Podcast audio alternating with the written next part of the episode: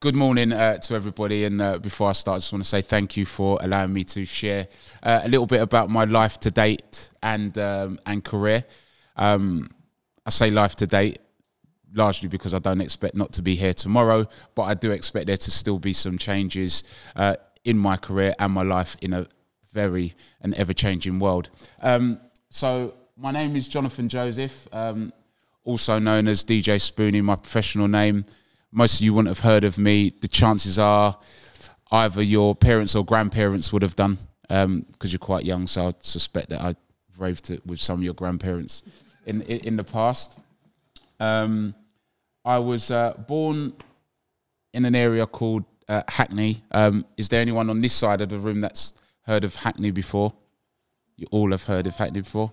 Where, if I said where is Hackney, what would you say? What part of, what part of London? East. Okay. Hackney is one of the uh, London boroughs that actually straddles uh, two points in the compass. So some of it's in East, some of it's in North. I, I spent the first part of my life in the east part of Hackney and the latter part in the in the north part of Hackney in an area called Stoke Newington. Which, if someone says Hackney, Stoke Newington is still very much a, a part of Hackney.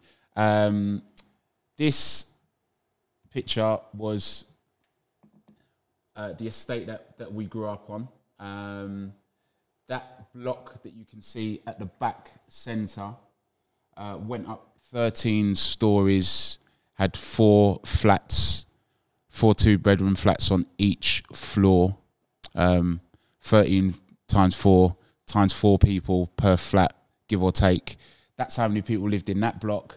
Um, as you can see, it's quite a densely populated area that I grew up. Um, I think it's fair to say it was quite humble, humble beginnings, uh, beginnings that some people in the room might be familiar with, some maybe not so much directly or indirectly. Um, but here we are today. What I can say um, about my time there, and that just where you can see all of those children playing, that area was not much bigger than this room that we're in. And that is where we did a lot of our playing. And I can safely say, as um, bleak as that picture may look, as cramped, as overcrowded as that picture looked, those were some of the best days of my life. And I think it's important. One of the key messages is to absolutely make the most of every situation that life presents it to you. Some will be better than others, but if you can look back at the ones that aren't so great and say, I made something of that, the chances are your life will be full. Take that from me. Um, so, this was the estate that I grew up on, and this building here, which is not the greatest picture, but back then we we weren't so in love with cameras and taking images for, for archive. That was our local community centre, which served as our youth club uh, twice a week, uh, Tuesdays and Thursdays. So if you were a good boy, as I was most of the time, my mum would allow me to go to the youth club where I would play pool and I would play table tennis. And most importantly, that was the first place that I fell in love with wanting to play music. I wasn't able to get on the decks then because the older boys commandeered it and the youngers who if we weren't happy being thrashed at table tennis and thrashed at pool, we'd then go and watch the older boys play table tennis because I grew up in a time where, you know, if you weren't good at something, people didn't give you allowances. Um, they they beat you and beat you until you became better at it. So you took great pride in beating one of the older boys at table tennis or pool. And um, this was the first place, like I said, that I started DJing. And the reason I put that on there is because as simple as it as simple as it looks, it led me to be able to perform here. Now, is there anyone in the room that knows what that is or where that is? Does it can you see it clearly enough? Has anyone ever been there?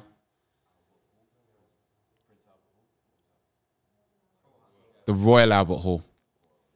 So that's the Royal Albert Hall. So uh, in in 2019, I curated a show with a 36 piece orchestra that was playing UK Garage Music, which is what myself and my partners uh, Timmy and Mikey as the Dream Team collectively known as, and we did a total sellout show at the Royal Albert Hall. So, like I said, it was from there, and maybe even from there to there. Um, I wouldn't be surprised if the amount of us that lived on that estate would fill the Royal Albert Hall. And it wasn't, you know, the estate wouldn't go back as far as a tree that I can see over the back there. So this is this is where we got to. And again, like I say about making the most of every situation that, that life presents it.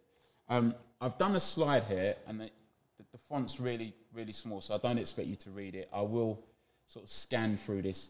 It's it's my sort of professional career largely to date. Um, I've put on there. I went to a school in in Islington called Highbury Grove, which at the time was a really, really, really good school. Um, academically, I was really sporty.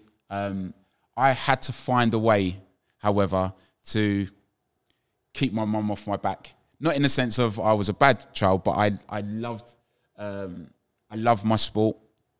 I represented the school and district in in football in athletics, in tennis, but you know that wouldn't have been a, a reason not to do uh, my homework or my schoolwork or retain the necessary grades. So, albeit I knew that I could have got higher grades, I got enough grades that I could keep my mum happy, that I can pass my exams, but still have a good quality of life, uh, which meant playing as much football as I possibly possibly could. And later on, DJing because I started DJing when I was about 15. That's, that's when I learned. So that's that's one entry on there. Um, another important entry uh, was in in 1998. 1988, I got my first full time job, and I worked for the employment service in a job centre. I went into the job centre to find a job for myself, and I effectively left with a job helping other people find work.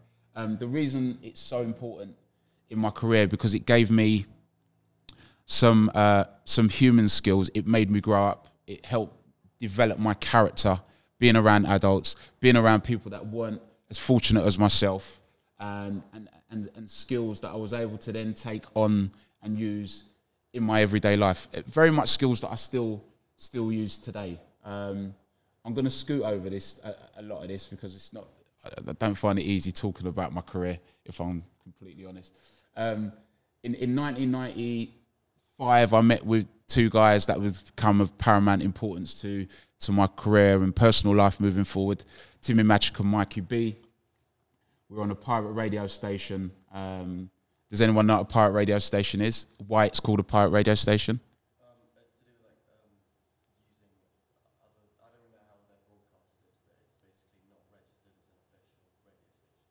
Yeah. Anyone? Anyone else? Pirate, have you heard the term pirate radio station before? Say again?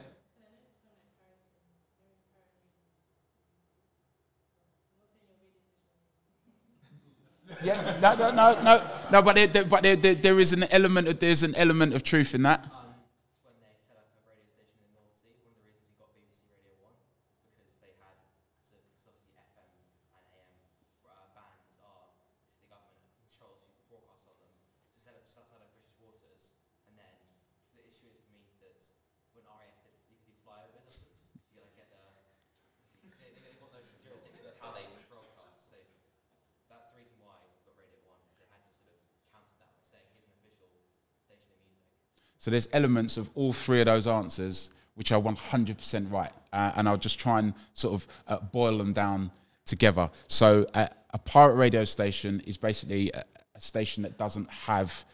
um, government approval to broadcast. It's illegal.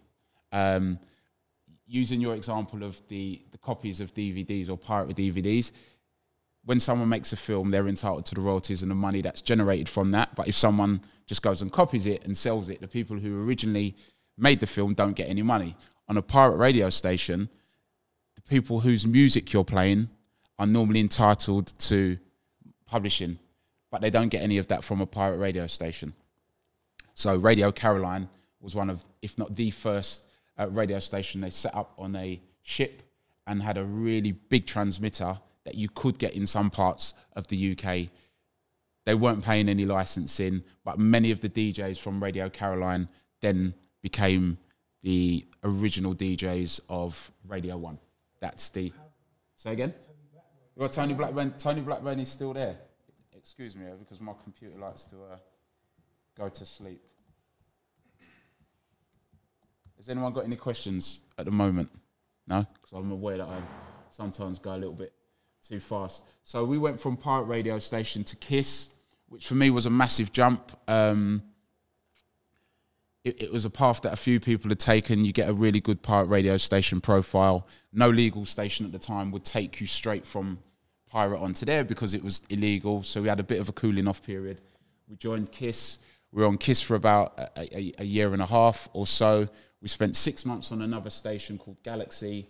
And then in 2000, we joined uh, Radio 1. We joined the BBC, which, you know, if I go back to um, there's a point on there five years earlier when I was leaving the employment service, and um, I'd been on holiday for a week, and I just re- I, I realized that I wanted a little bit more out of my life. But the job, as much as I enjoyed it, it was quite restrictive with what I'd be able to do. So I decided that I was going to resign, and I was going to try and give myself more chance, a better chance of um, of being a professional DJ. So I went in and spoke to my boss on the Monday told him I was going to resign, and he said, you know, what are you going to go and do? Because you've got a great future here. And I said, ultimately, I'd like to be a DJ. I'd like to be a full time professional DJ. And he sort of sat back, and he was like, you know, how far, how far could you, how far could you go with this? I said, you know, if everything went absolutely perfect and swimmingly well, I could end up on Radio One. And he sort of like had a little chuckle and said, "What like Tony Blackburn and Dave Lee Travis, who, you know, your your your, your grandparents would definitely know those two guys."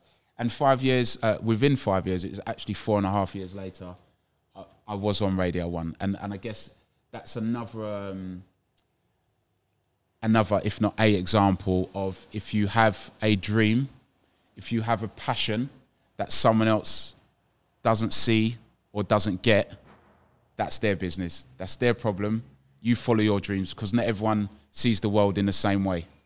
Um, and that and that was mine. And you know, and then there was a multitude of things. Um, once we joined Radio One, you're kind of in with the big boys. Um, international trips. I did Celebrity Mastermind. I was able to work with some of the the biggest creative agencies uh, like Watchman uh, Agency. You've heard from someone at Watchman Agency earlier today they don't bother with you when you're on Pirate, but they bother with you when you're on Radio One. So, so, so the call came in from Dean, and you know we we've done a couple of campaigns. Um, yeah, you might not think it, but I've been a I've been a model in a former life as well.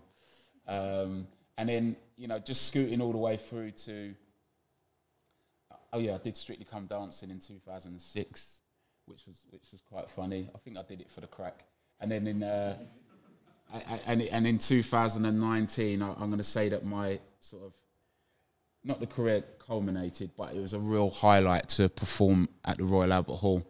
Um, at school, I played the trombone, um, not to a great level, but I, I, played the trombone and enjoyed playing the trombone. And I was able, again, for the crack, to take my trombone and my bad playing onto the stage at the Royal Albert Hall and say that I absolutely enjoyed it, and I've played at the Royal Albert Hall. So for any musician, that is a uh, yeah, that is a great achievement. Even though I somewhat came around the back door on it, and I'm not ashamed to say that either. Um, I'll pause you for two seconds. My lovely audience, you're not really radio audience. You're here to really engage. So if you've got any questions, it'd be nice to ask. I want a question from the floor. Question? Anything you've heard that's interesting, or you can just tell us about anything you felt was interesting. Go. Uh, so obviously, from starting in radio, what do you feel like you most learned before you went on official? Like, what do you sort of your takeaway from being on a pirate radio station? Um, so this this is a thing actually. It's, it's a it's a great question because I had spent most of my life loving radio, and even though I watched a bit of TV, the medium of radio was the thing that really grabbed me. So I spent a lot of time listening to how the shows were presented because I, I quickly l- worked out that a lot of the music that the DJ plays, they all play in the daytime. But what made one different to the next was how they went about their presentation. So there was DJs like Kenny Everett who had a really highly produced show, to someone like Chris Tarrant who was just he sounded like he could live next door to you. He was just really cool, really down to earth, but he was an absolute super and mega star. So by the time I'd got onto Radio One, I was then trying to combine a little bit of my, say, street call with what you do to have a good career as a broadcaster. So I felt ready and prepared because I'd done a lot of work uh, behind the scenes. I I hope that answered your question. Ladies from Brampton, I can see you, but I can't hear you. Give me a question, please. Someone. There you go. Right. So, what's interesting about that? My my partner. Do, are you a Strictly fan? Is anyone else here a Strictly fan? Okay. I. Uh, Ola was my partner. So Ola, it was her first year. Um, it was her first year. Uh, got on really well with her and James because she's married to, to James, of course. You know that who was one of the male dancers. Did you know that? How did you know that? Did I say that? Okay. You was only two at the time. I mean, that's devastating. That's just like, I mean, I mean, how to make friends and influence people. Uh, there I was just about to go out to Grays, and you were still there enjoying your, your, your milk and dummies and breadsticks.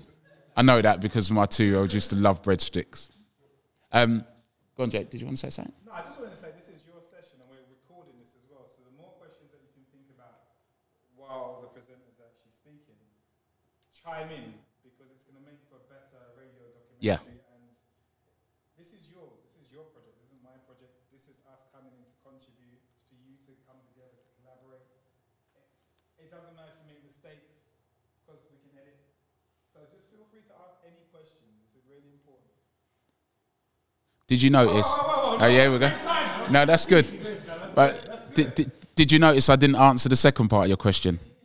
See, that's that, that's me being a, a, a skilled uh, broadcaster. Right. So, how far did we get? Um, we didn't get as far as we should have done. We were way better. We, in fact, I would go as far as saying, and I've never said this before, we were absolutely the best couple, but we somewhat got robbed. The, the way that the voting system was there was a little bit harsh to the point of they they changed it the next year because the judges the judges turned around and said, look, we're going to end up losing the best dancers because of the way that the voting system is. So that was my legacy with Strictly Come Dancing. That uh, for for 15 years, uh, 10 years, 12 years, they changed the the, the voting.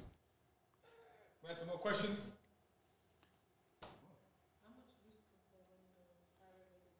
Say that again. Um, I mean, there was a lot of risk for the, the people who ran it. I was just a, a mere DJ who would turn up, but we we you know we wouldn't turn up with record bags. We used to go in with our records in bin liners. We'd go in them with you know maybe a rucksack. You you couldn't sort of go in there because people would report where there's that noise and there's loads of DJs coming in there. And if you got if you got caught in the in the studio broadcasting, it was a criminal offence. They'd confiscate uh, the equipment and they'd confiscate your records, of which you know records were really expensive then, um, and you wouldn't want to lose a part of your collection. So yeah, it was it it was dangerous. Luckily, I was never in the studio when there was a raid, um, but we had quite strict rules sound levels, the amount of people that could be in there, um, times of arriving at the studio. So it was a well-run operation, albeit that we were on the uh, the other side of legal. um, yeah.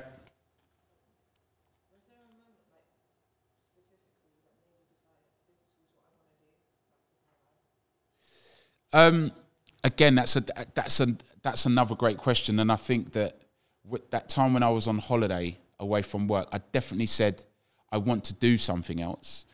Um, at that stage, I didn't uh, go straight into DJing because I wasn't established enough. So at the time, I was working and earning and had financial responsibility, so I couldn't just hang that up and then step into a world where it was very uncertain. But um, I definitely knew from being out, going out, listening to radio, being in clubs, hearing other people do it, that I 100% had the ability, but I then needed to just make that next step. So, could I put my finger on an actual specific date and time? No, but I, I clearly defined there was a period where I can go, it happened between this date and that date. And then I would, you know, I had a full time job and then I went part time four days a week because the DJ and bookings start to come in. And when I gave that extra day to the DJing career, it grew exponentially and it went up again. So then I had to go back to my boss and say, look, can I go three days a week? When I put that day into it, it grew again. And then I had to go back in and said, I have to resign. And I said to myself, if I could be a full time professional DJ for one year, then I'd be happy and I'd go back to work, work knowing that I'd given it a good crack and it had been okay.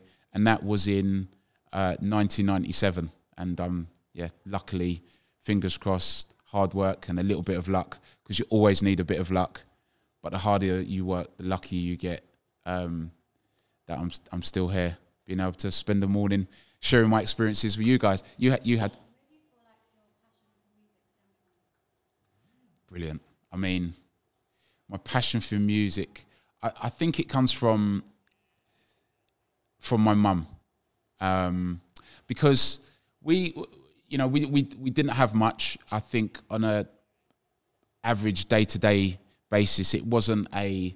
Um, let's just say we didn't have much, but what I saw um, was when my mum, my mum at her happiest was when she was listening to music or whatever the problems or the troubles or the challenges she was trying to overcome always seemed to be just not as bad with her music. Then I realized that as I got a little bit older, I could start gauging my mum's mood from the music she was listening to. So then I had another relationship with music because I realized that this is actually a really powerful thing that it can affect and set people's moods. And I think that I became more and more in love with music and then started developing my own sort of interest. You know, my mum was from the Caribbean, so she was very much into uh, soca and calypso and reggae, as you could imagine. And then me growing up in the 70s and 80s, I loved that stuff, but then I was also into people like Madness and uh, the Specials and Blondie um, and Loose Ends and Soul II Soul as I got a little bit older. So, yeah, I, I, I, I would have to say my mum, um, uh, my mum was where my, my love of music uh, came from.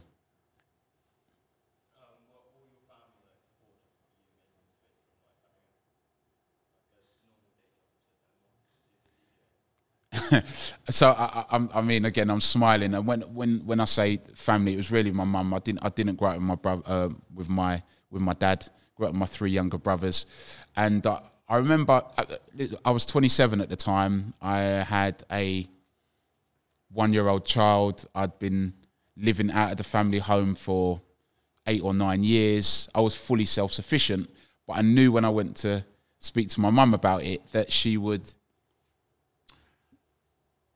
challenge my thought process. Now, not challenge my thought process in a sense of trying to talk me out of it, but she would want to make sure that I'd thought about what I was doing enough, that I had factored in contingency, I'd factored in some what ifs. And once we had that conversation, she was like, you know, brilliant, go ahead, go and go and do it. Um, I know something that you have spent a lot of time practicing and doing, and so you know, go forth. But it was um, it was a great exercise, and it's always another takeaway from this is to surround yourself with good people, good counsel, because good counsel, I truly believe, will be top ranking, single most important thing that you can control. The people that are around you that give you advice, that pick you up, that check you when you're misbehaving, that pat you on the back when you need a pat on the back. Um, and this might not be the most popular thing that I'm going to say in front of in front of your teachers and educators, but I do believe that your friendship group and your council will serve you in life as much as what you learn in the classroom. I think that my life, I look at having a very good education, but I also know other people that had good educations and had bad counsel, and their lives haven't been nowhere near as successful as they would have done. Apologies now. Apologies now. Do you think having a baby, like quite young in your career, changed the way you looked at the world and kind of changed the way you did things, or, or do you think it didn't really like, change the way you did your DJing and how you approached your career? I think it it changed um, again, and, and I'm taking my mind back now because jazz was jazz was about one when I when when I went full time. But what I knew at that stage was, and maybe I might have done it six months or a year before, had I not had the responsibility of providing for a child. So absolutely, that was that was in my that was in my thought process. Um, what I will say though, aside from music, what it did make me do was look at the world in a different way from the perspective of wanting the best for my child, which happened to be a girl. And I knew, I realized at that stage that the world was unfair. Um, it, that it was very, very male dominated. You had males that were making decisions for females. And I knew my daughter being black, that being black and female stood at an even greater disadvantage. So I was like, well, I, it's imperative that I make the most of this situation and try and address as much balance as I could in the world. Now, one man waging that war, not that I'm the only person, but waging that war, um, it wasn't easy, but it's something that I would have to keep doing. And then I had, I've got another daughter, um, so now I've got, I've got two, at least two reasons um, to try and make it a little bit, a little bit fairer. Um, so I try and give, you know, the music industry again, from the management and the running side of it is very male dominated. So I try and give, you know, where, where, where possible and where required, I've given sort of help and advice to, to, to women that have wanted to get into the music industry. Um, because again, it's, you know, it's, it's just not as balanced and as, and as fair as it should be, or it could be. And I think anytime you have any kind of balance, diversity, inclusion, it makes that organization richer. Um, different experiences, um, thought processes, just makes that output better. I truly believe that. Any more? Okay. Sorry, do you have any regrets in your career as a DJ? any regrets? Um, I think I would have. What happens is, i- i- again, and this this is maybe more of a, a life thing than a DJ thing. That when things are going well, we all think things are going to stay going well.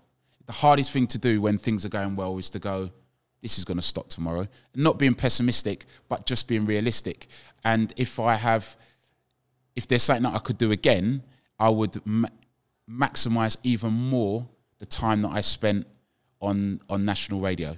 And not that I didn't, but I think that I could have done more, maybe with hindsight. So at the time, it's hard to say it was a regret. It was an unbelievable six years on on Radio One. But when I look back, I think, right, could I had made it ten years? Could I had set myself up in a better way? Was I just sort of comfortable? Did I get too comfortable just being on the BBC?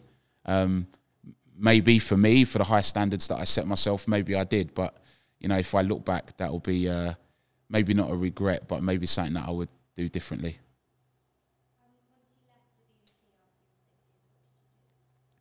Um, so I I actually was on Radio One for six years, but I was on Five Live um, that ran sort of concurrently. So I was on Five Live for seven years. So I was still with the BBC for four years after I left there, but I was doing my football because I'm a big football fan, lover of football. So I was able to do music on Radio One and talk on on Five Live. Um, left there in 2010, and then I had four years of just doing my DJing and other sort of projects. I'd sort sort of diversified a little bit outside of entertainment. Um, and then in 2014, I started working for the Premier League. So I now for since then, I, I do three shows, two shows now a week for the Premier League around the world um, as a TV presenter. But all of that, all of that stemmed from stemmed from from the music, really. Um, and you know that, you know, the football stuff, um, and just uh, I've put on here just some career highlights of um, interviewing, um, you know, David Beckham. I've interviewed Sir Alex Ferguson. If anyone knows who Sir Alex Ferguson is, um, if anyone doesn't, you can Google him. Uh, interviewed him. Interesting thing about that was he had um, had a bit of a fallout with the BBC and hadn't spoken to the BBC for seven years, and it's a requirement. It's a contractual requirement of uh, a football club that after every game they provide the manager or the assistant manager have to go and do a press conference. It's in their contract. And for seven years, with regards to the BBC, he sent his assistant manager to talk to the BBC. So I was the first person to speak to him on the BBC post that. Um, so that, that was quite a um, quite a landmark in my career. And I, I also got reminded the other day, which is an absolute liberty in my own shoes, that I forgot that I interviewed Michael Jordan.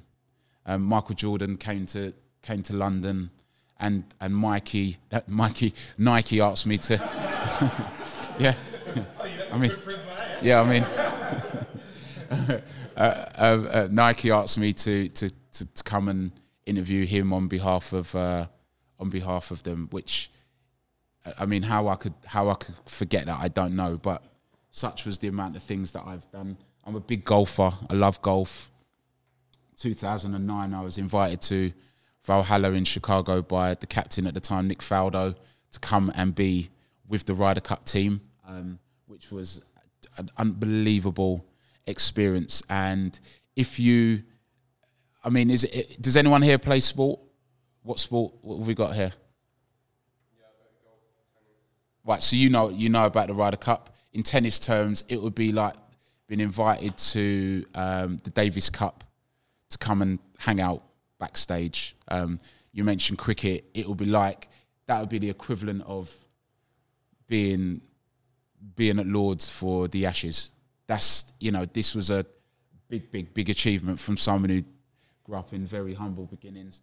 And then I've put selling out the Royal Albert Hall with Garage Classical at the bottom there because you know to walking out onto that stage, um, a truly world class music venue um, because I because I DJ'd. Really, that's that's what I put it down to. Just a couple of couple of pictures there. Sir Alex Ferguson, uh, top right, uh, bottom right. That's Ian Wright, Vernon Kay, two good friends of mine. Jodie Kidd, the supermodel, and the guy in the purple shirt, Tiger Woods, greatest golfer of all time. Um, Timmy and Mikey there, looking young, fresh, and handsome. They've never looked like that ever since that photo shoot. And then um, I, I, also um, hosted a few red carpet events at Leicester Square for the for the premieres. That was for Hancock. So um, that's Charlize Theron, who is, well, she's my superstar crush. I'm not ashamed to say that. Um, Jason Bateman, brilliant, brilliant actor. If anyone's seen Ozark on Netflix, that's the main character there, and and the great Will Smith. You know, just hanging out with Willie. Do you know what I mean? Yeah, yeah, you know.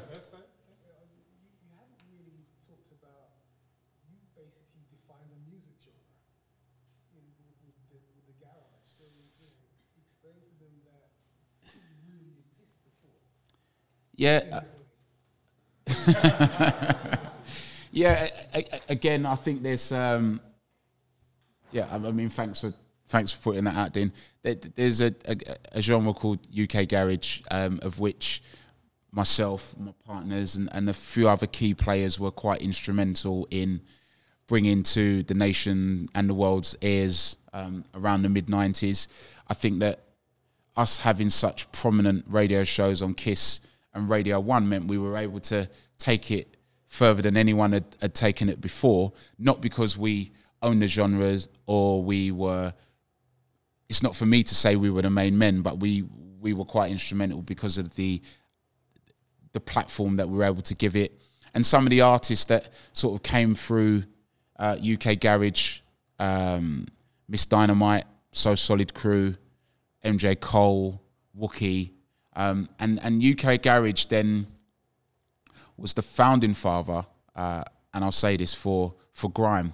So when you hear the likes of Skepta or Wiley or Stormzy or Kano, these guys, Stormzy to a lesser degree because he's much younger, but the likes of Kano and Boy Better Know and Wiley um, all kind of came out of UK garage. They're still a little bit, they're a little bit younger than us, but that sound, um, like I said, if you're on a family tree, garage would be the, the father of the father of grime, um, and maybe the grandfather of uh, of UK rap or trap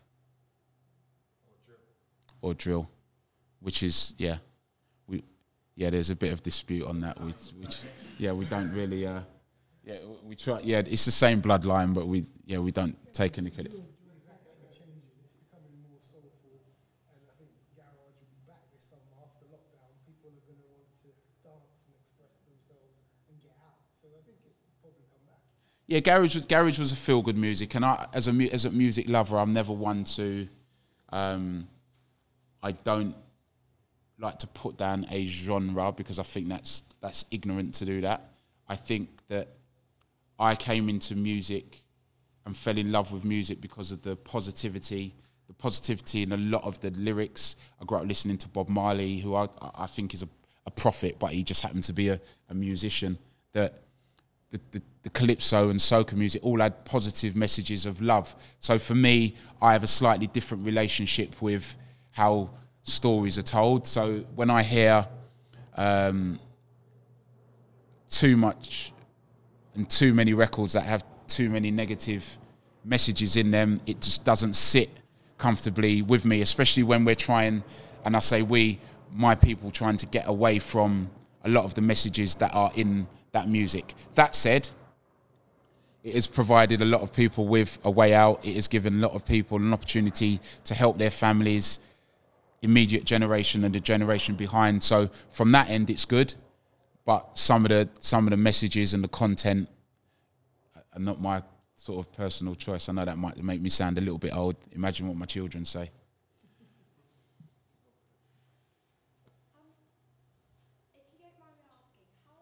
You're going to ask anyway, aren't you? How old do you think I am? Well, you don't look very old. You look really young. And you keep saying like they're way younger than us, so I, I genuinely like, have no idea. Don't be jealous. I think I think Stormzy is 26 now. 25, 26. Does anyone know? Stormzy's not that old. Is he? Could we get a, could we get a Google check on that? Huh? Okay. Uh, the reason I'm going to say that it, it will make sense in a minute. No, he's not my son. No. Can you imagine? He's 27. All right, tw- 27. So Stormzy's 27. My daughter turns 25 in two weeks. I'm 51. Huh?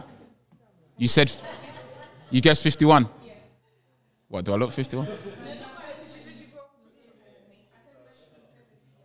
Yeah, 1970. Yeah, yeah. There you go. You she, quick maths.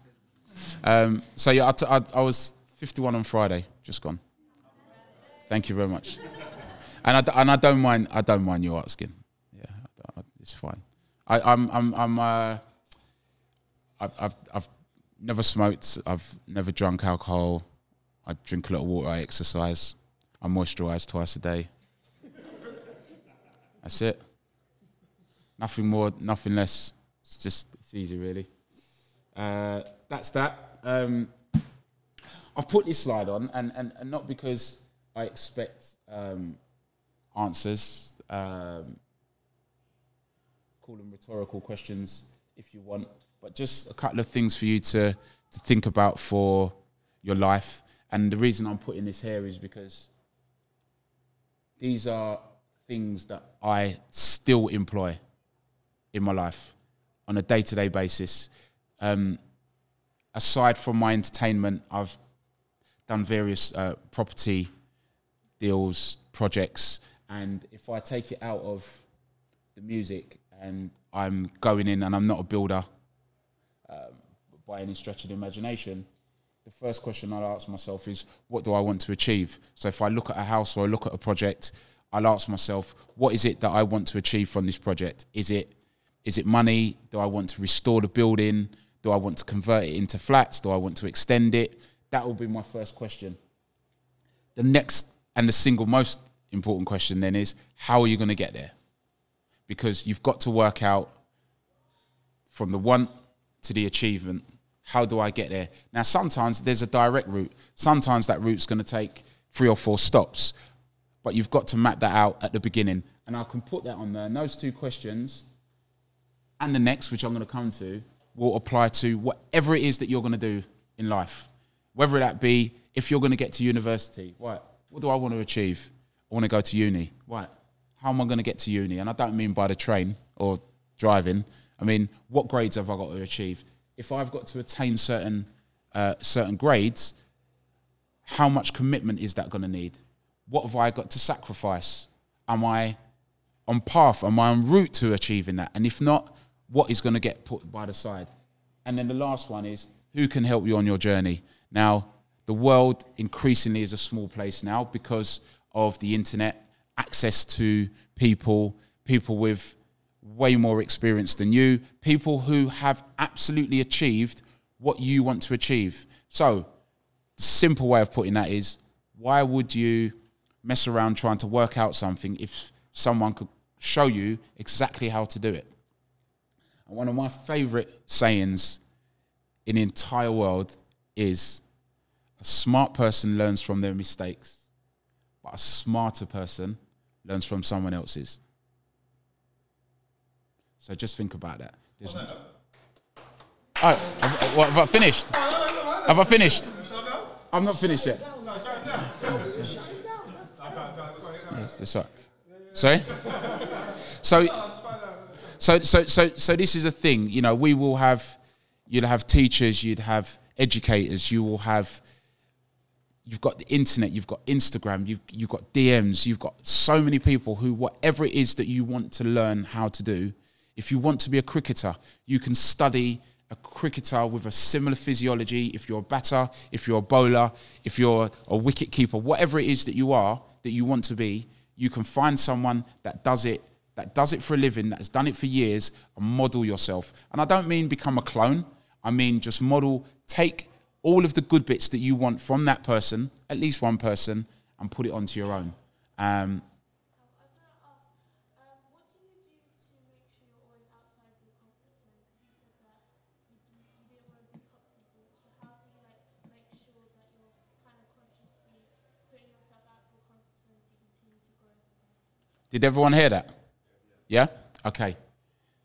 This question, I was speaking yesterday. Um, I had a meeting yesterday, and um, the guy, he, he started out, he used to be my accountant, but he's now a friend.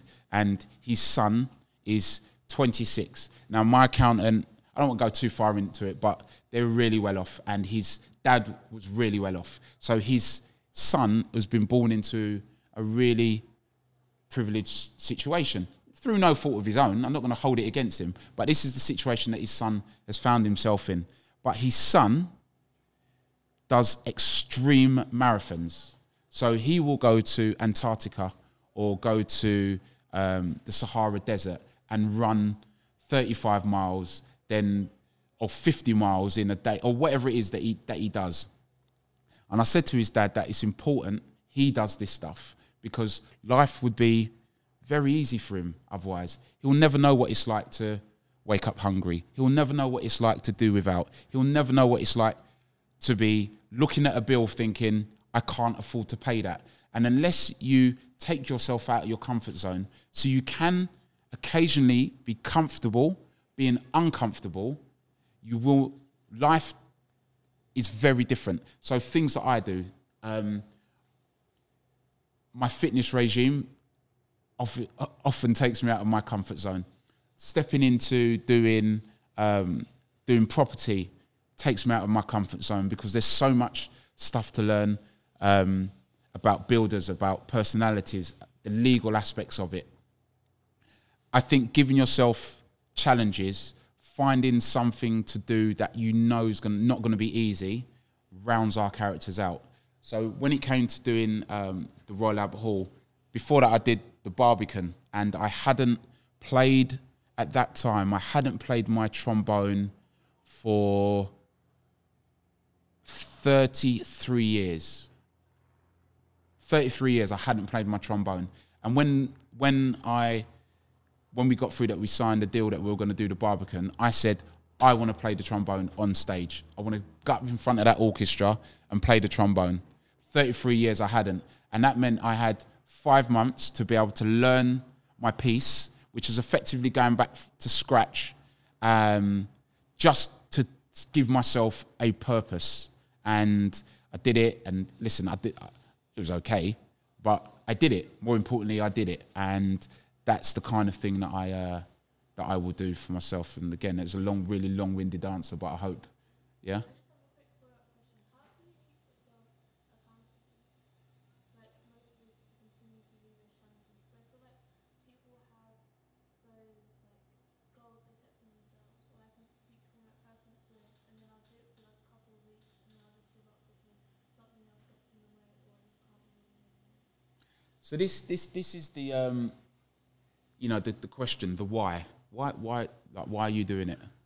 And if I can ask you why are you're doing it, I then can ask you why are you stopping doing it.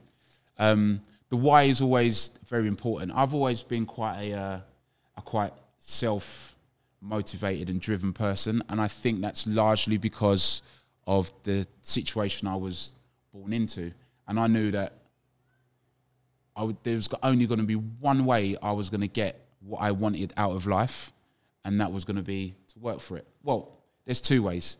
I could have gone the other side of the road route or or the legal route, and because I didn't really want to spend any time in in prison, um, I said it was going to have to be hard work, and you then get into a good habit.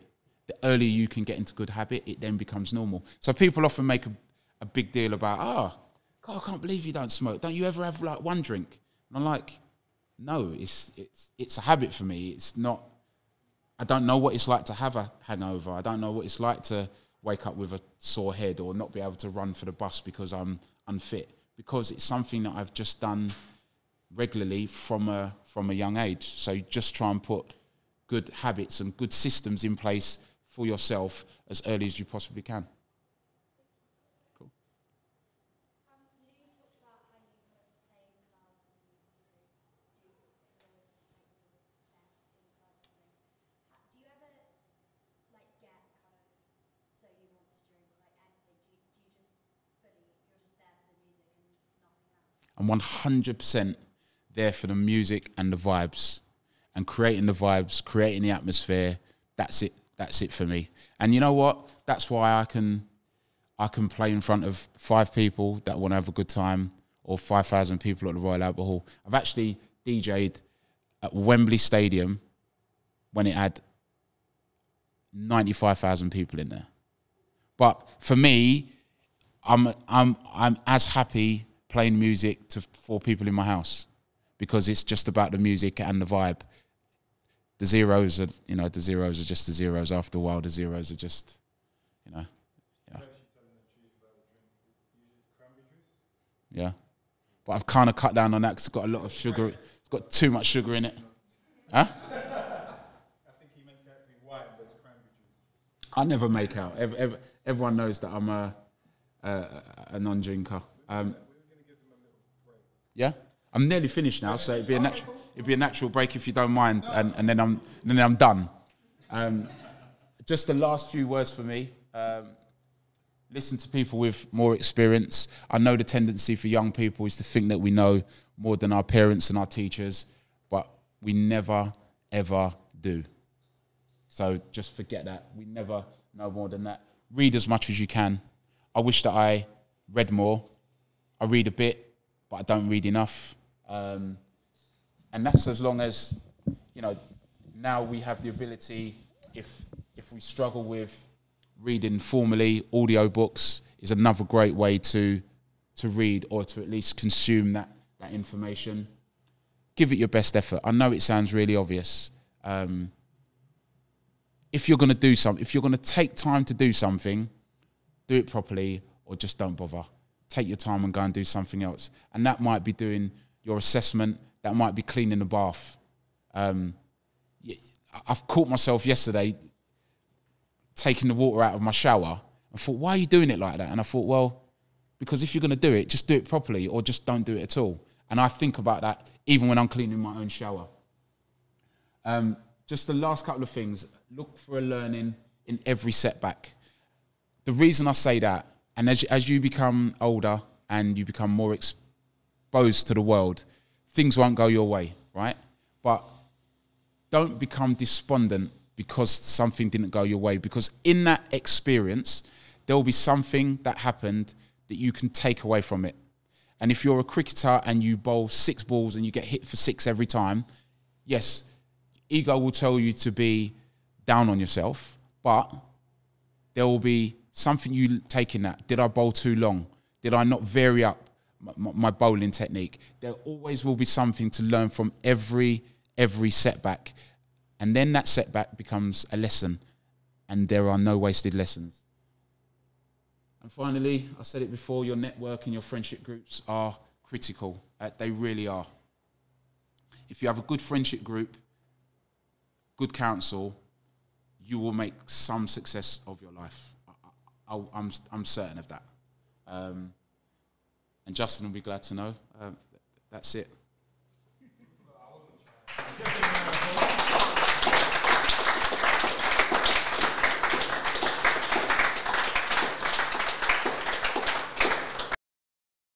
Okay, hello. I'm Caleb.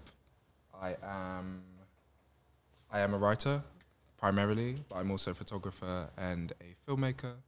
Um, I would say that writing is my like primary mode of expression. I've been writing since I was like five or six years old, I reckon. Um, on my first book came out in February, which I'll come to.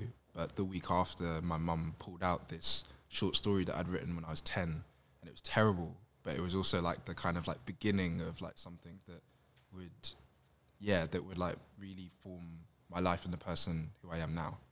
Um, so yeah, I grew up like reading a lot. Um, I was saying to Dean earlier that when I was like six or seven, I kind of grew bored with all of the books that we had at school, and I asked my local council, by m- way of my mum, to like just fit a library inside our school and to try and like fit more libraries around the schools in like, the local area where I grew up because I couldn't. Yeah, like I just very quickly was like I've run out of things to read, and if I'd run out of things to read, I wasn't rereading the other stuff. Um, so I guess that's really where the love of the love of literature and the love of, of reading came from. Um, but I come from a big family. My mum is, but both my parents are Ghanaian. My mum is one of ten, and my dad is one of twelve. And so there'd always be these like enormous family gatherings, and we'd like, sit around telling stories. Um, and stories would just go on and on and on, and they'd like take on these like winding and meandering routes. But it there's a form of that that in itself is a form of storytelling that often escapes the archive. It escapes kind of being put down and being documented.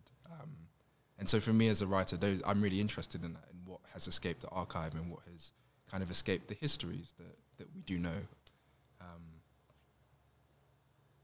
as a, I mean, I could talk a little bit about my, I'll talk a little bit more about my photography later, actually. Um, writing wise, my work has been featured in New York Times, BBC, Esquire, GQ, Vogue, The Washington Post, Stylist.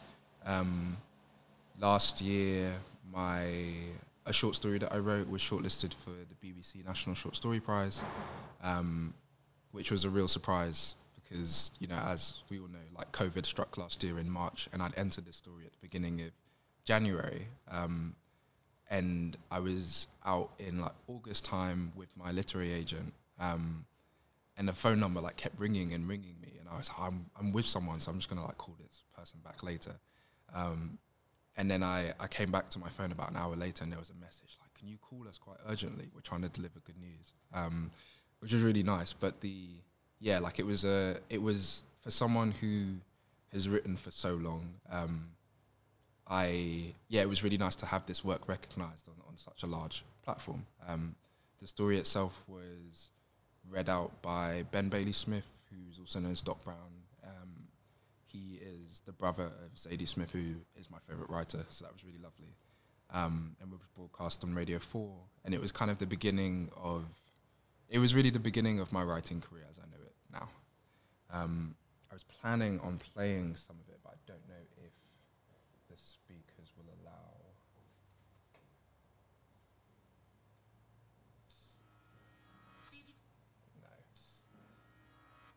I will make the link available so that you could, so you guys can listen to it.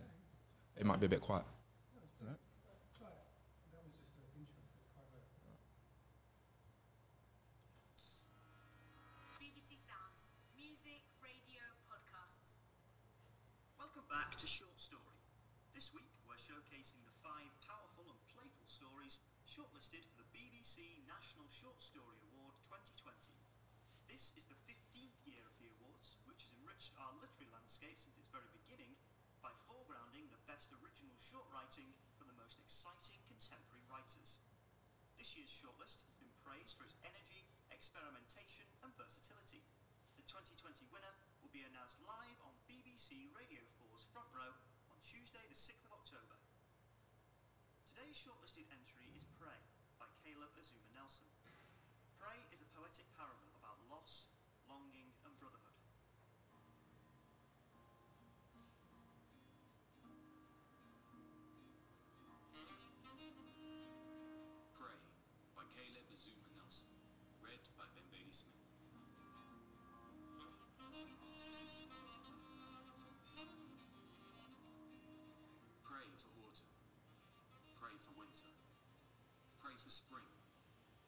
days rain sneaks under raincoats and we might watch bare trees bear fruit.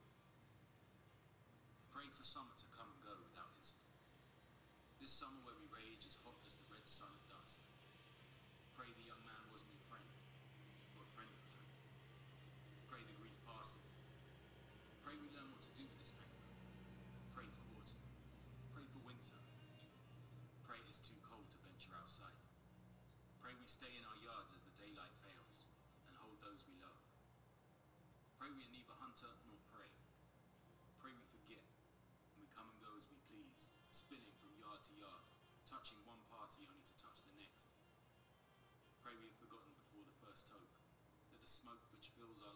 slows the brain is a pleasure, not a necessity. Pray we forget, but not for too long. Pray for autumn, pray for winter, pray for spring. Pray we don't suppress the fear. Pray the ache stops.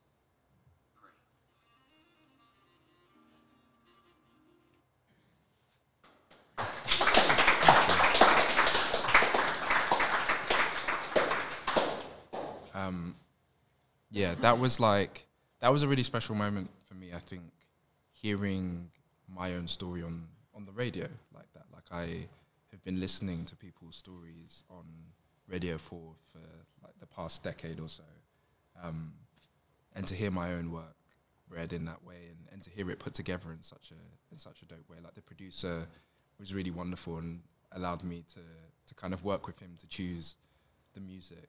Um, they wouldn't let us have anything from America because like the rights were too expensive. I tried to get like Kanye once, and they're like, "No, no, that's that's not that's not allowed."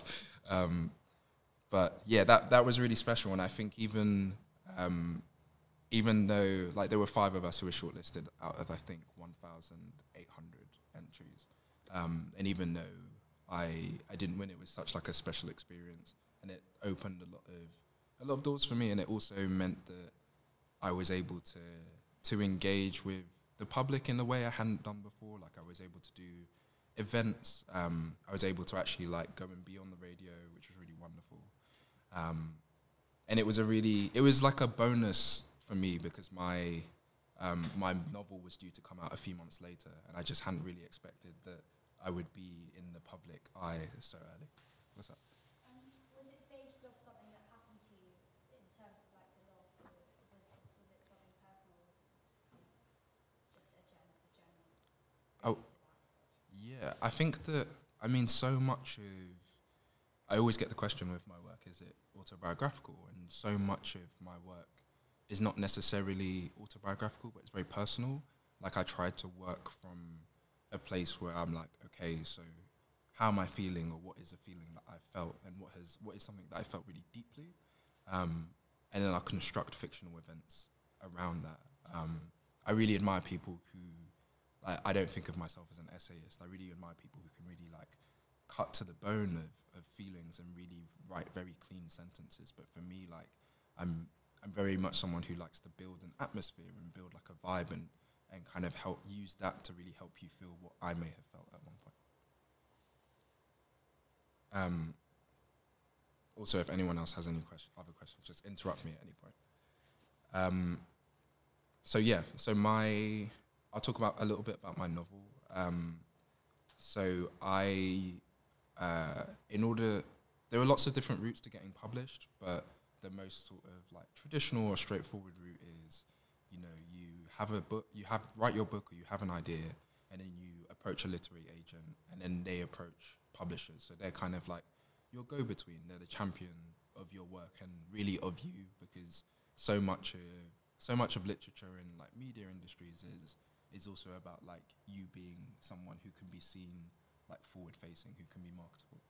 Um, and so I connected with my literary agent in May of 2019, and I actually came to her with some non-fiction, with some with some essays that I was writing, um, and she was the one who suggested that I should write a novel.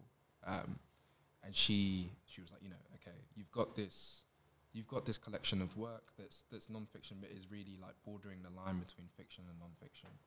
And she suggested that I should go away and write for the summer. So between May and September I wrote continuously.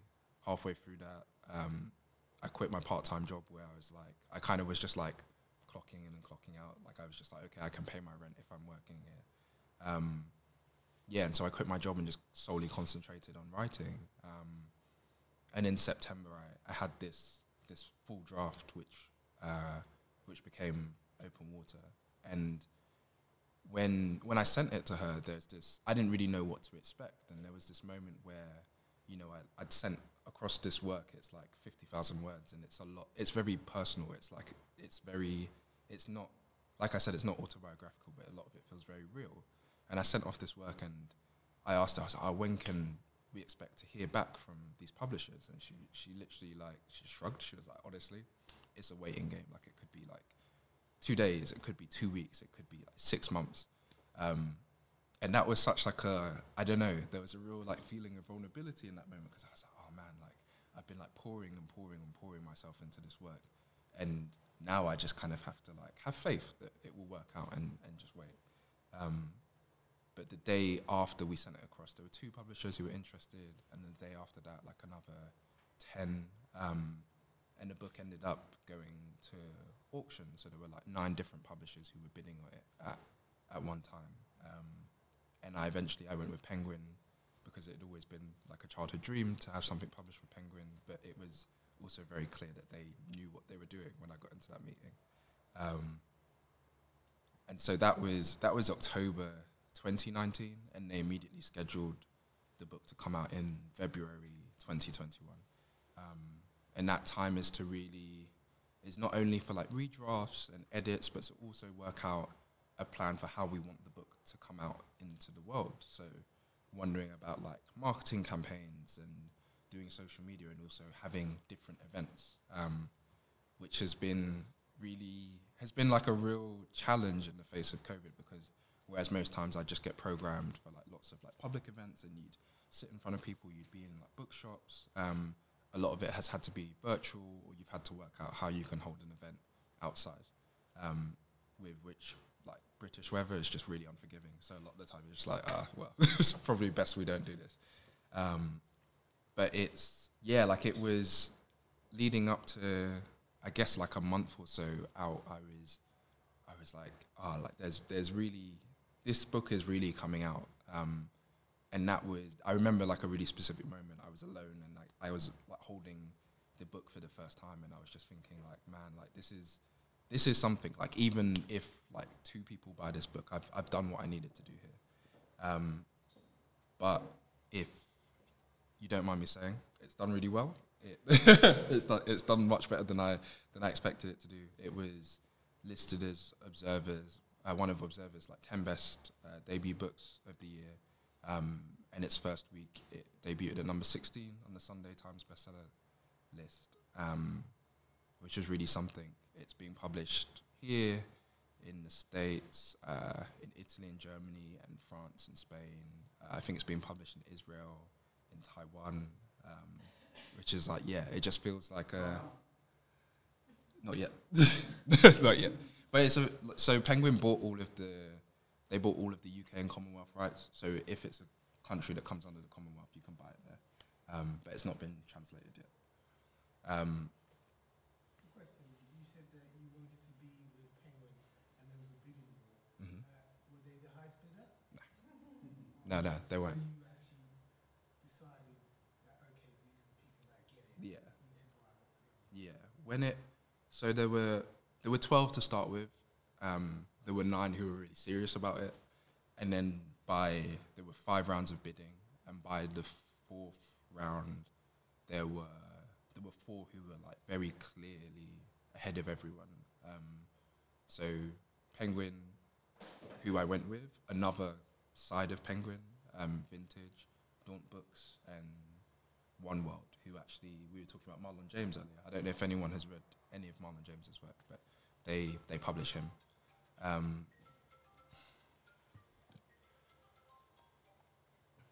and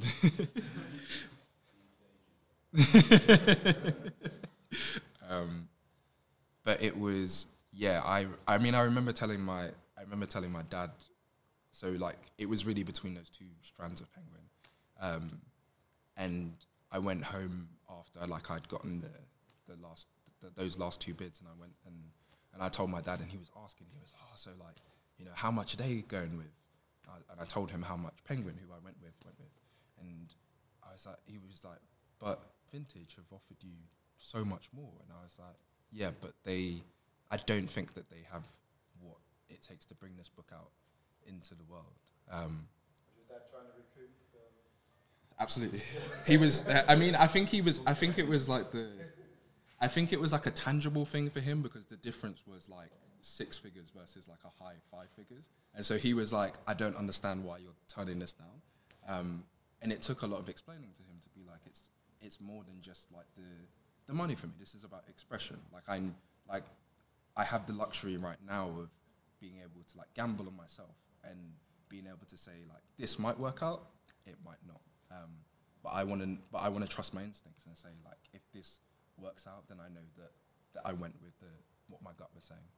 And you also have to feel the team as well, don't you? Mhm, Because if they don't get it, they can't sell it. Mhm. So that's really important. Yeah, penguins like um, don't forget your question. I'm coming to you. penguins like uh, their whole team was just very.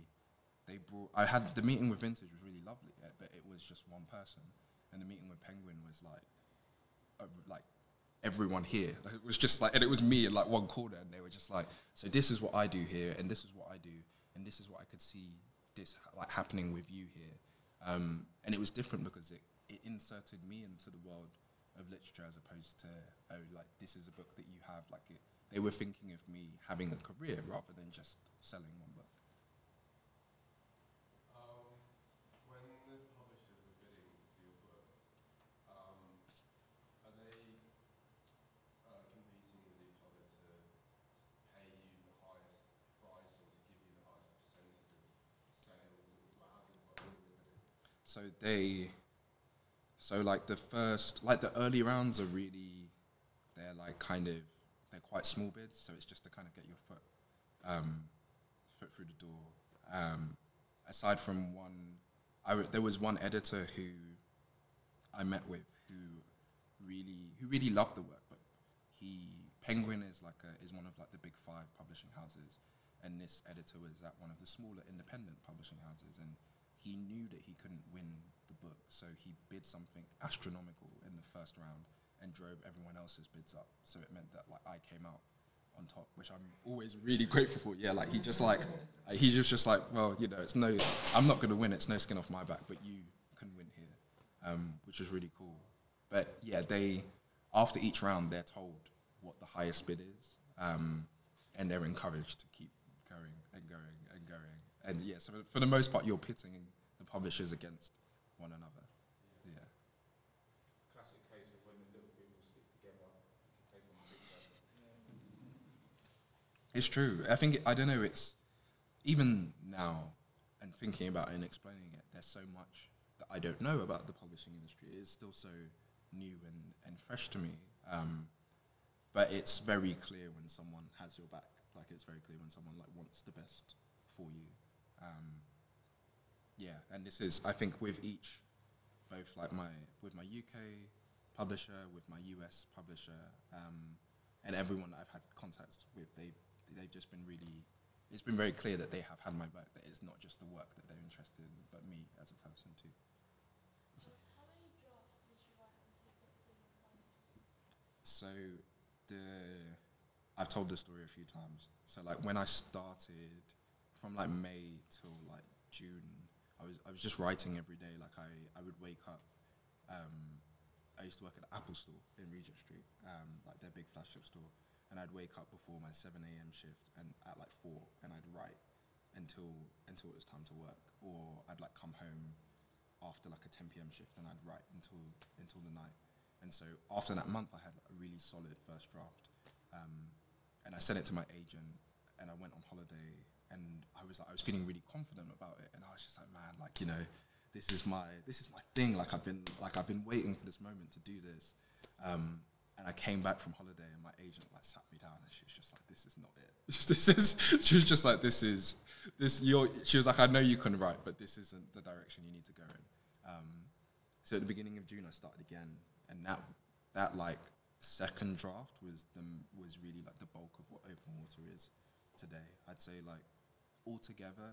So there was that second draft, and then when I sold it, it went through another draft with my UK and US editor, and then you get to a stage where it gets turned over to like the copy reading and the proofreading team. The copy editor's job is to make sure that things are making sense. So like if I say something happened on on my, on a Monday and I'm in the present tense, then I shouldn't suddenly be in like the Saturday. Like they they kind of check for continuity, and then the proofreader really checks for grammar. Um, so altogether, five drafts I would say before before it reached this stage.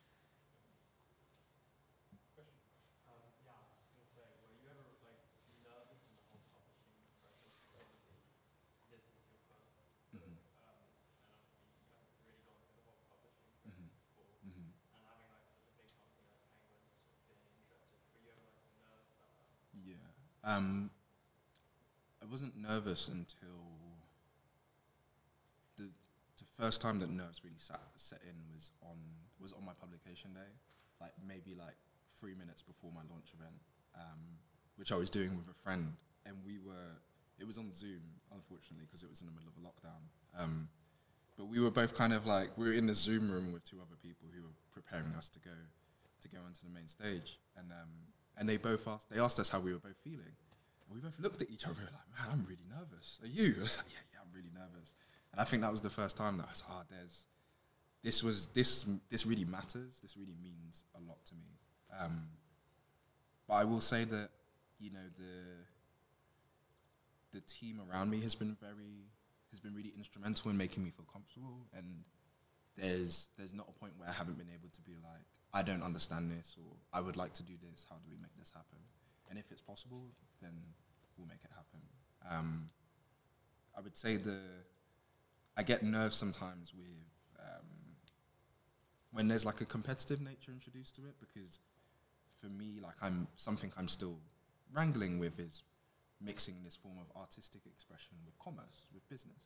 Um, and often there are, you know, there are prizes or there are kind of like lists that happen or there are, or you get told how many copies you're selling. Um, and that introduces the nature of commerce to your, to your artistic work. Um, and so on occasion, if there's like a prize that I'm longlisted or shortlisted for, then like I'll get nervous because I'm like, this, this is, while it's not a reflection of what my work is, like, I still like to win. um, and so I get nervous before that. But otherwise, it's it's uh, this work means so much more to me than just than selling books. It's like a it's an honest expression of, of the person that I am.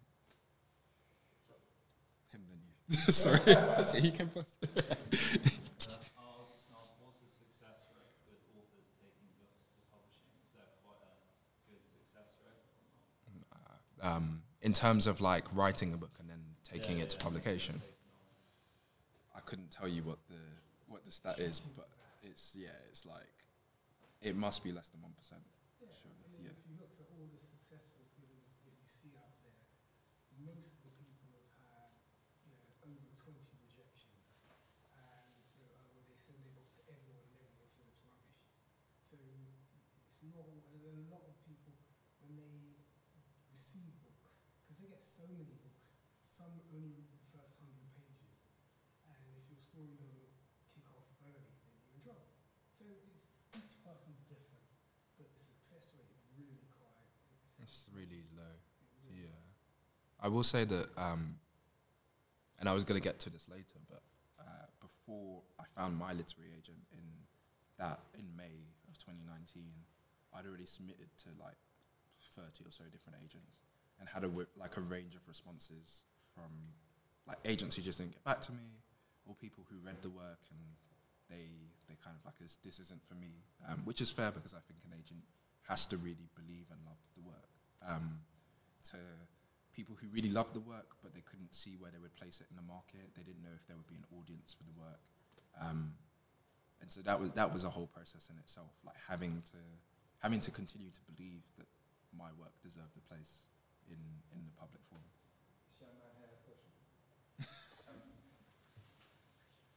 You said that the, the art Mhm. is going to win over commerce, Mhm. and uh, an extension to the question that I was asked earlier about how I kept my sort of focus and kept myself out of the comfort zone. Mhm. How are you going to ensure that the art always wins over commerce? I think like my my default when in any situation is to pick up a book. Like when we were on the way here, like I was just I was in the back just reading. Like I think so much of so much of my work emerges from the fact that I really love what I do, um, and that I would do it even if I wasn't being published. Like I would I would continue to write because there there isn't another option for me. Like these stories have to be told. There are stories. There is the stuff we were talking about earlier. That you know, those things have to be told. There are stories that all of you have that need to be expressed and, and need to make their way out into the world. And for me, that mode of expression is writing, but it might be something different for other people. It might be photography. It might be filmmaking. It might be another form of expression that doesn't even necessarily fit into like quite traditional molds. But you know that that's your way of expressing yourself. I can't guess it. you said that I play, I'm happily playing music for five people. It's Yeah. like a thousand suppose. It's the same. Yeah. It's the same movement. there. Yeah. That's the art. Yeah. I think, yeah, so much of my writing is for me first. And then after that, everything else is a bonus.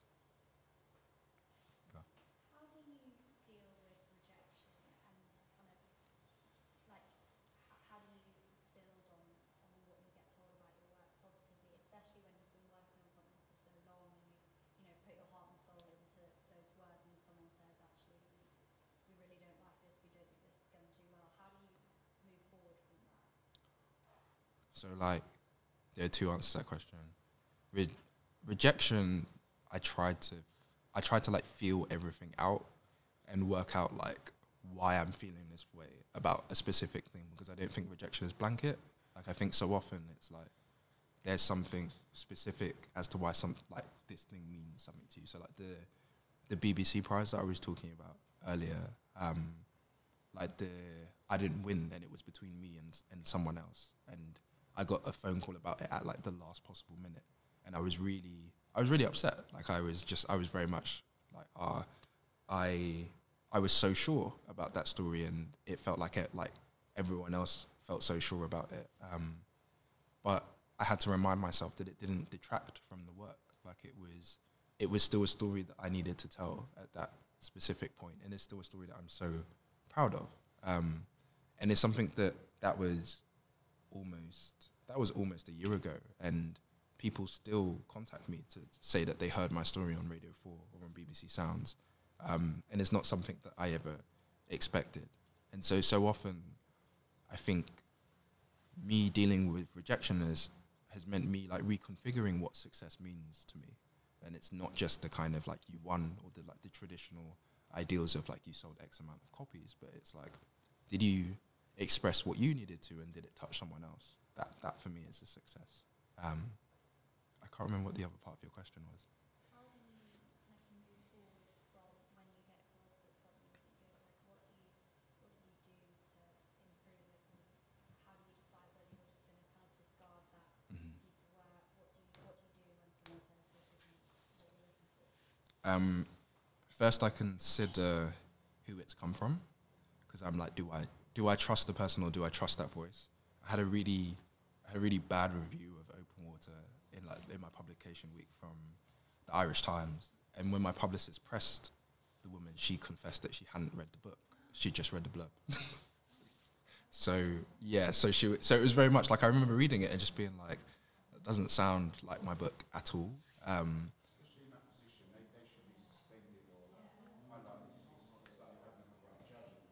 Yeah. You know, maybe not as profound as that, but Yeah. in that position of influence on, on books, and you're going to give a review on a book you've not read. Yeah. Yeah. For me, it was like I felt in. I felt. For, I felt fortunate to be in a position I was in where it was like it was one re- bad review out of like twenty that week, which were all really positive. But the but in like isolation, that's just that's really terrible practice. Um, but I remember that day, like thinking for a few hours, like what, like what was it about the book that I didn't do right? Because it was my first like bad public review, and I, um, and it really took me understanding that I have to think about who who has like approached the work, and is this a voice that I'm like okay, like I trust this, or I really respect this voice, um, and if it is like in the instance of my agent saying that I should start writing this book again, then how do I how do I regroup myself? How do I separate my ego from the work? How do I how do I say to myself like, okay, well, this person has your best interests. How do we just how do we absorb this hurt for, for like for a brief minute and then and then move away from it? Um,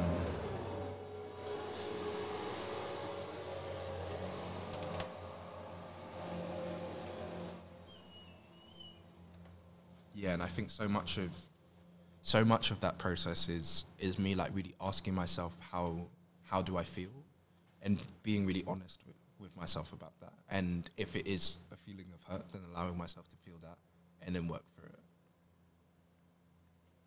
Hey. I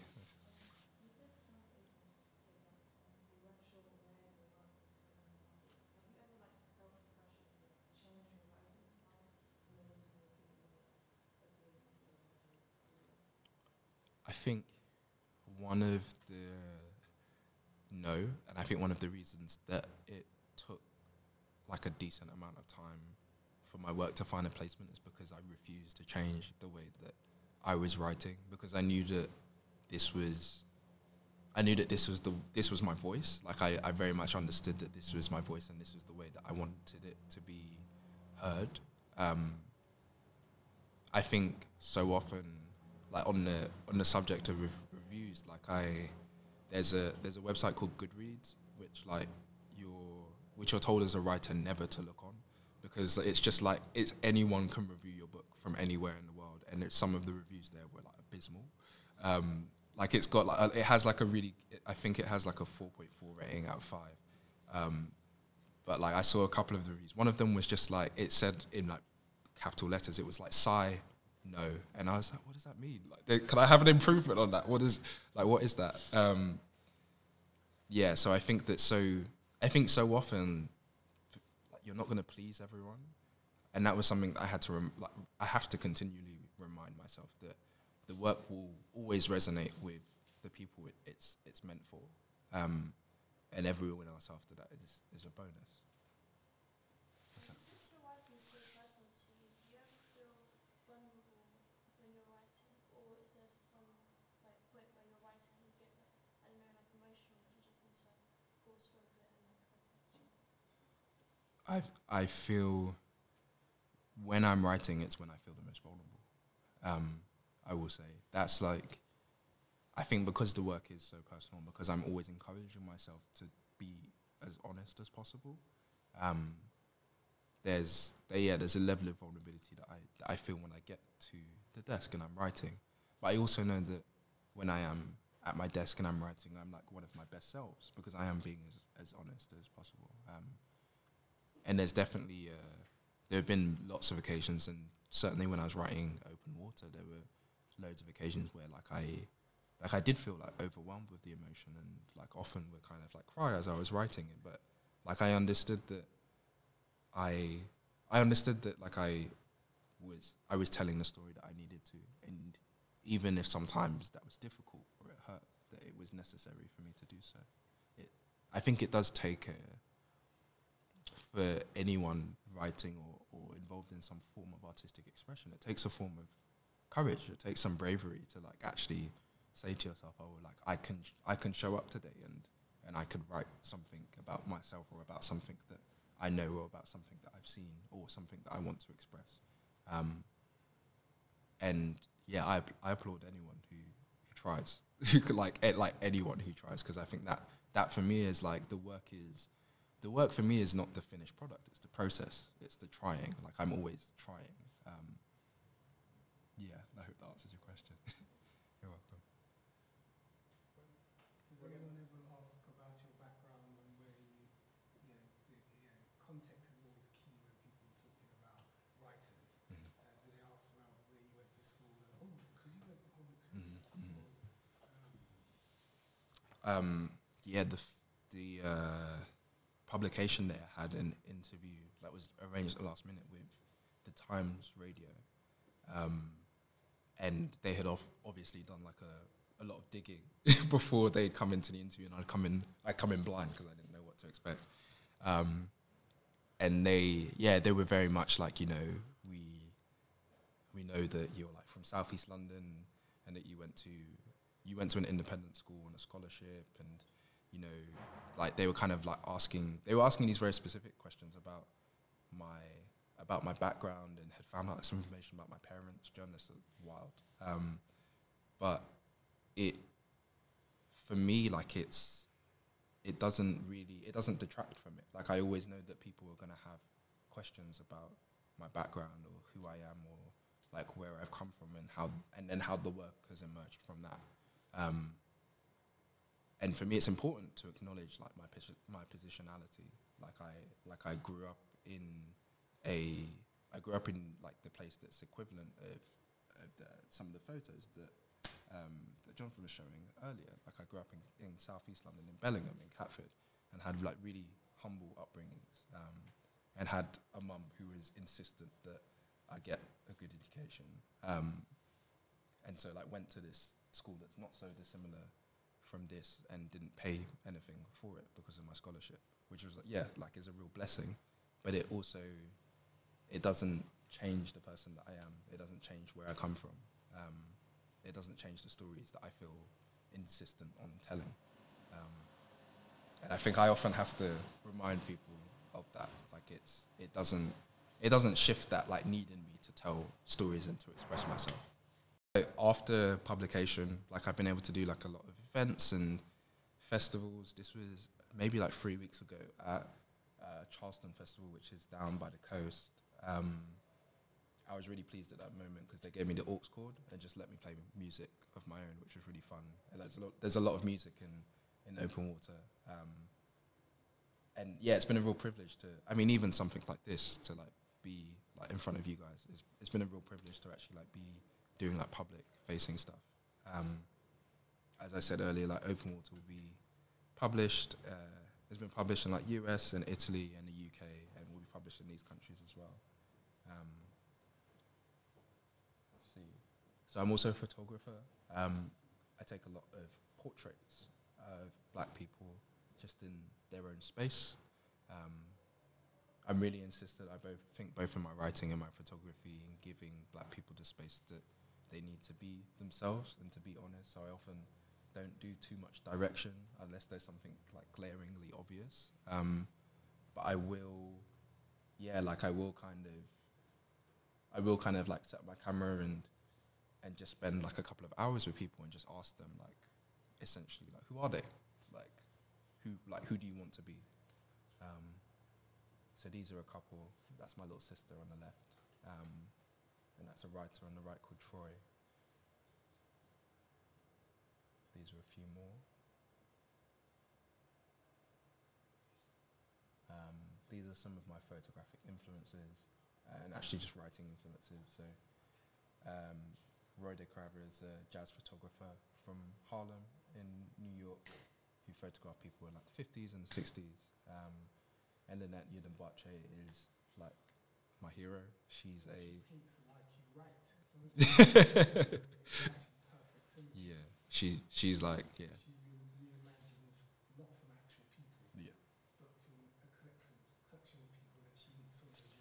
yeah she's yeah it's kind of like she's amassed this world of her own in her in her mind and just like expresses how she's feeling through painting, which is all yeah it's just incredible to me. Um, and I'm also yeah I'm also occasionally a filmmaker. Um, this was a trailer that we made for uh, for the book when it was coming out that Justin actually produced um, on a really tight schedule. So thank you, Justin. So I'll show you this, which is a minute long, and then I'll be done.